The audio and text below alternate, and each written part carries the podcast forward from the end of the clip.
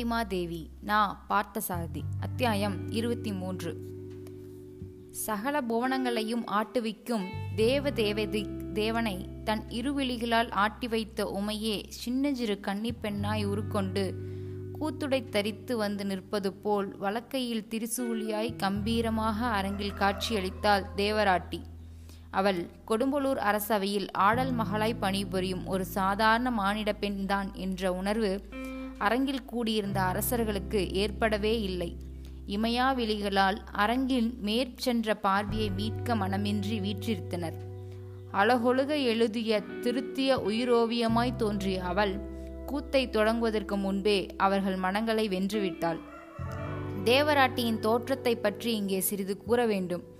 மரக்குளத்து பெண்கள் அணிந்து கொள்வது போல் முழங்காலுக்கு மேல் கச்சம் வைத்து கட்டிய புடவை, பாதங்களுக்கு மேல் இரண்டு பாம்புகள் சுரண்டு கிடப்பது போல் பாடகங்கள், ஒரு வகை சிலம்பு, இலையோ உண்டாவென திகழ்ந்த இடையில் மேகலை போல் இறுக பிணித்த புலித்தோல், கழுத்திலும் தோளிலும் முன் கைகளிலும் பல நிற பூமாலைகள் அணிந்திருந்தாள். கூந்தலை தலைகீழாக நிறுத்திய சங்கின் தோற்றம் போல் உச்சந்தலையில் தூக்கி அழகாக முடிந்து கொண்டிருந்தாள். அந்த கொண்டையை சிறிது கொன்றை பூச்சரம் ஒன்று அலங்கரித்து கொண்டிருந்தது. உடம்பெல்லாம் திருநீறு பூசிய வெண்மை, வலது கரத்தில் நீளமாக ஒளி மின்னும் கூர்மையான திரிசூலத்தைப் போல் இடது கையில் சிறியதாக அழகாக ஓர் உடுக்கு. இந்த கோலத்தில் ஒரு பக்கமாக துவண்டு சிங்காரமாக அவள் நின்ற அபிநய அலங்காரம் பார்க்கும் கண்களிலெல்லாம் தெய்வத்தை பர படரவிட்டது. கொற்றவை கூத்துக்குரிய வீரவேசத்தோடு தேவராட்டி தன் ஆடலை தொடங்கினாள். பாறைகளுக்கு நடுவேயுள்ள சுனை தண்ணீரில் கூழாங்கல்லை வீசி எறிவது போன்ற இன்ப ஒளியை எழுப்பியது உடுக்கு. காலில் அணிந்திருந்த பாடகத்தின் உள்ளே இருந்த பரல்கள் ஒலித்தன. சூளம் ஒலிக்கக்கி சுழன்றது, துள்ளியது. ஆட்டத்தின் ஒன்பது வகை கூத்துக்களில் ஒன்றாகிய வீராட்டான கூத்தின் கம்பீரமான துரித கதியில் தெய்வ ஆவேசத்தோடு சுழன்று சுழன்று ஆடினாள் அந்த பெண். காளி தேவியாகிய கொற்றவையே அந்த பெண்ணின் உடலில் உணர்வுகளின் தன்மயமாகி கலந்துவிட்டது போல் ஒரு தத்ரூபம் அவள் ஆடலில் இருந்தது. வீரட்டான அபிநயத்தில் முடிவில் முத்திரை பிடித்து காட்ட வேண்டிய குனிப்பு என்னும் விகற்பத்தை தாண்டி அற்புதமான உள்ளால கூத்தில் தன்னை மறந்து லயித்து கொண்டிருந்தாள் அவள். தெய்வீகம் கலையாக மாறி திகழ்ந்து கொண்டிருந்தது அவளிடம். சோழ கோப்பரங்கேசரி தன்னை மறந்து தன் நினைவை இழந்து பார்த்து கொண்டிருந்தான்.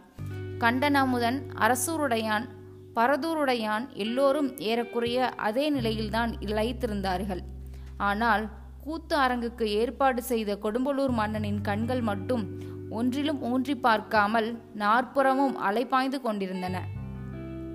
கணர்கோலங்களைப் போன்ற அவனுடைய பெரிய கண்கள் அரங்கின் மேலும், தன்னோடு உடன் வீற்றிருந்த சோழன் முதலியவர்கள் மேலும், அரங்கின் வெளிப்புறத்து நுழைவாயில் மேலும் மாறி மாறி நிலைக்காமல் பார்த்து கொண்டிருந்தன. இயற்கையிலேயே அவனுக்கு அப்படி ஒரு சுபாவம். குட்டி போட்ட பூனை மாதிரி சாதாரணமான காரியங்களுக்காக கூட பதறி அலைப்பாகின்ற மனம் அவனுக்கு. கலைகளை அனுபவிக்க ஆழ்ந்து ஈடுபட்டு தோயும் மனம் வேண்டும். அலைப்பாயும் மனமுள்ளவர்களால் எந்த கலையிலும் இந்த மாதிரி ஈடுபட்டு லயிக்க முடியாது. கொடும்பாளூரானிடம் அந்த ஈடுபாடு இல்லை என்பதை அவன் கண்களே விளக்கின. குணரீதியாகவே இப்படி எதிலும் ஆழ்ந்து ஈடுபட முடியாதவர்கள் முன்கோபக்காரர்களாகவும் ஆத்திரமும் உணர்ச்சி வெறியும் உடையவர்களாகவும் இருப்பார்கள். தேவராட்டியின் ஆடல் சுவை அனுபவம் அனுபவத்தின் உயர்ந்த எல்லையில் நிகழ்ந்து கொண்டிருந்தது. அருளாவேசமுற்று தானே கொற்றவை என்ற முனைப்பால் சுழன்று சுழன்று ஆடிக்கொண்டிருந்தாள். அவள் மட்டுமா ஆடி சுழன்றாள்? அவள் ஆடும்போது கொண்டையாக முடிந்திருந்த சடாமகுடத்தின் கொற்கை மலர் கொத்தும், பிறைச்சந்திரனைப் போல் தங்கத்தில் செய்து புனைந்திருந்த அணியும், செவிகளின் நாக குண்டலங்களும் எல்லாம் ஆடி சுழன்றன. பார்த்து கொண்டே இருந்த சோழனுக்கு கண்களில் நீர் பனித்து விட்டது. உள்ளம் நெக்குருகி உடல் சிலிர்த்தது. மகாமன்னனான கோப்பரங்கேசரி பராந்தக சோழன் எத்தனையோ அற்புதமான ஆடல்களை உறையூரிலும் காவிரி பூம்பட்டினத்திலும் கண்டிருக்கிறான். நாட்டிய கலையில் தலைக்கோல் பட்டமும், அக்காலத்தில் நாட்டிய கலையில் சிறந்த ஆடல் மகளிருக்கு அரசனால் அளிக்கப்படும் விருது பெயர் தலைக்கோல். பொற்பூவும் பொன் மோதிரமும் பெற்ற பெரிய பெரிய ஆடல் மகளிரின் ஆடல்களையெல்லாம் அவன் கண்டிருக்கிறான். அவையெல்லாம் அவன் உணர்வுக்கு கிளர்ச்சி மட்டுமே ஊட்டின. அவைகளில் இல்லாத அவைகளிலும் மேம்பட்ட ஏதோ ஒன்று இந்த தேவராட்டியின் ஆடலில் இருப்பதாக அவனுக்கு தோன்றியது. தேவராட்டியின் ஆடற்கலையில் வெயில் படாத நீரின் குளிர்ச்சி போல் தெய்வீக பண்பு விரவி இருந்தது. நீரை சுடவைத்து குளிர்ச்சியை நீக்கி செயற்கையாக சூடாக்குவது போல் பாட்டு, கூத்து, புலமை ஒவ்வொரு துறையையும் அறிவின் வெண்மையால் சூடேற்றி அவைகளிலிருந்து தெய்வீக பண்பை நீக்கிவிடும்போது அவை சாதாரணமாகி விடுகின்றன.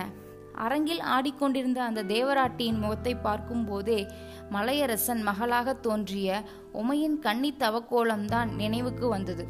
எப்போதும் ஏதோ பெரிய லட்சியங்களுக்காக கனவு கண்டு கொண்டிருப்பது போல் இடுக்கிய கண்கள் நீளமும், கன்னி பருவத்து பேதமையின் அழகு நிழலாடும் நெற்றி, வடிந்த நாசி, வளைந்த புருவங்கள், கறந்து நிற்கும் சிரிப்பு, கனிந்த சரிந்த கன்னங்கள். தேவராட்டி சன்ன நிலையில் அருளுற்று ஏதோதோ பிதற்றினாள். தங்களுடைய கூட்டணியை பற்றியும், தென்திசை படையெடுப்பை பற்றியும், அதில் வெற்றி ஏற்படுமா தோல்வி ஏற்படுமா என்பதை பற்றியும் தேவராட்டியிடம் குறிக்கேட்டு நிமித்தம் தெரிந்து கொள்ள வேண்டும் என்று சோழன் எண்ணியிருந்தான். தனக்கு பணக்கமில்லாத காரணத்தால் கொடும்பாளூர் மன்னனை விட்டே அவைகளை தேவராட்டியிடம் கேட்கச் செய்யலாம் என்று மனதுக்குள் ஒரு முடிவுக்கு வந்தவனாக தன் பக்கத்தில் கொடும்பாளூரான் வீற்றிருந்த ஆசனத்தை பார்த்த சோழன் ஏமாற்றம் அடைந்தான். அங்கே கொடும்பாளூரானை காணவில்லை. அவன் வீற்றிருந்த இருக்கை காலியாயிருந்தது. மற்ற மூவரையும் பார்த்தான். அவர்கள் இந்த உலகத்தையே மறந்து தேவராட்டியின் கூத்தில் ஆழ்ந்திருந்தார்கள். அவ்வளவு அற்புதமான கூத்தை ரசிக்காமல் நடுவில் எழுந்திருந்து கொடும்பாளூரான் எங்கே போயிருப்பான் என்ற கேள்வியும் சந்தேகமும் சோழன் மனதில் உண்டாயின. சோழனுடைய கண்கள் கொடும்பாளூரானை தேடிச் சுழன்றன. அவனை காணோம். கூத்தரங்கின் வாயிற்புறம் போய் அங்கு யாராவது ஆட்கள் இருந்தால் அவர்களை அனுப்பி கொடும்பாளூரானை அழைத்து கொண்டு வர செய்யலாம் என்ற நோக்கத்தோடு சோழன் மெல்ல எழுந்தான். ஆனால் அந்த கணமே அவன் எழுந்திருக்க வேண்டிய அவசியமில்லாமல் போய்விட்டது. கொடும்பாளூரானே மிக வேகமாக வாயிற்புறத்திலிருந்து கூத்தரங்குக்குள் வந்து கொண்டிருந்தான். அவன் முகச்சாயலும் நடையின் வேகமும் பரபரப்பையும் அவசரத்தையும் காட்டின. வெளியே செல்வதற்காக எழுந்திருந்த சோழன் மறுபடியும் இடத்திலேயே உட்கார்ந்து கொண்டான். வேகமாக உள்ளே பிரவேசித்த கொடும் கொடும்பாளூர் மன்னன் சோழன் காதருகே போய் குனிந்து மெதுவாக பேசினான். அரசே, தென்பாண்டி நாட்டின் பலவீனத்தை மிகைப்படுத்தக்கூடிய வேறொரு செய்தி சற்று முன்தான் என் காதுக்கு எட்டியது. அப்படி என்ன செய்தி அது? சோழனும் மெதுவான குரலிலேயே கேட்டான். சில நாட்களுக்கு முன்னால் இடையாற்று மங்கலம் மகாமண்டலேஸ்வரர் மாளிகையில் பாதுகாக்கப்பட்டு வந்த பாண்டிய மரபின் சுந்தரமுடியும் வீரவாளும் பொற்சிம்மாசனமும் திடீரென்று காணாமல் போய்விட்டனவாம். யார் வந்து கூறினார்கள் இந்த செய்தியை? தெற்கே இருந்து நம் ஒற்றர்களின் ஒருவன் வந்து கூறினான்.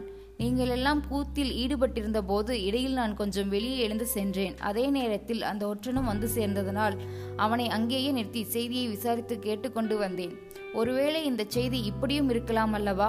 நம்மை போன்ற வடதிசை அரசர்கள் தெற்கே படையெடுத்து தென்பாண்டி நாட்டை வென்றுவிட்டால் இடையாற்று மங்கலத்தில் போய் முடியையும் வாளையும் சிம்மாசனத்தையும் தேடி எடுத்துக்கொண்டு போய்விடுவோம் என்பதற்காக இப்படி ஒரு பொய் செய்தியை மகாமண்டலேஸ்வரர் பரப்பியிருப்பார். இருக்காது அரசே, வந்திருக்கும் ஒற்றன் கூறுவதை பார்த்தால் உண்மையாகவே அரசுரிமை பொருட்கள் கொள்ளை போயிருக்கலாம் என்றுதான் தோன்றுகிறது. எப்படி இருந்தாலும் நாம் படையெடுப்புக்கு ஏற்பாடு செய்யத்தான் போகிறோம். நமக்கு ஏன் இந்த கவலை? சோழனும் கொடும்பாளூரானும் மேற்கண்டவாறு மெதுவான குரல் பேசிக்கொண்டிருந்த போது தேவராட்டியின் கொற்கை கூத்து நடந்து கொண்டுதான் இருந்தது. அவள் வலக்கையில் திரிசூலத்தின் சுழற்சியும் இடக்கையில் உலுக்கியின் ஒடியும் குன்றவில்லை, குறையவில்லை. சோழனும் கொடும்பாளூரானும் வீற்றிருந்த இடத்தின் பின்புறச் சுவற்றில் அவர்கள் தலைக்கு மேல் மானின் கண்களைப் போல் துவாரங்கள் அமைத்த பலக்கணி ஒன்று இருந்தது. அருளுற்று ஆடிக்கொண்டே இருந்த தேவராட்டி திடீரென்று இருந்தாற்போலிருந்து அந்த மான்விழி பலக்கணியை சுட்டி காட்டி வீல் என்று அலறி கூச்சலிட்டாள். அந்த பலக்கணியை நோக்கி தன் திரிசூலத்தை ஓங்கி சுழற்றினாள். பற்களை கடித்தாள், கால்களை உதைத்தாள். திரிசூலத்தை குறிப்பார்த்து சுழற்றி அந்த பலக்கணியை நோக்கி எறிந்தாள். எல்லோரும் அவருடைய கோபத்தின் காரணம் விளங்காமல் எழுதிருந்து அந்த பலக்கணியை பார்த்தபோது அது நடுத்துவாரத்திலிருந்து ஒளி மின்னும் இரு கண்கள் வேகமாக பின்னுக்கு நகர்ந்தன.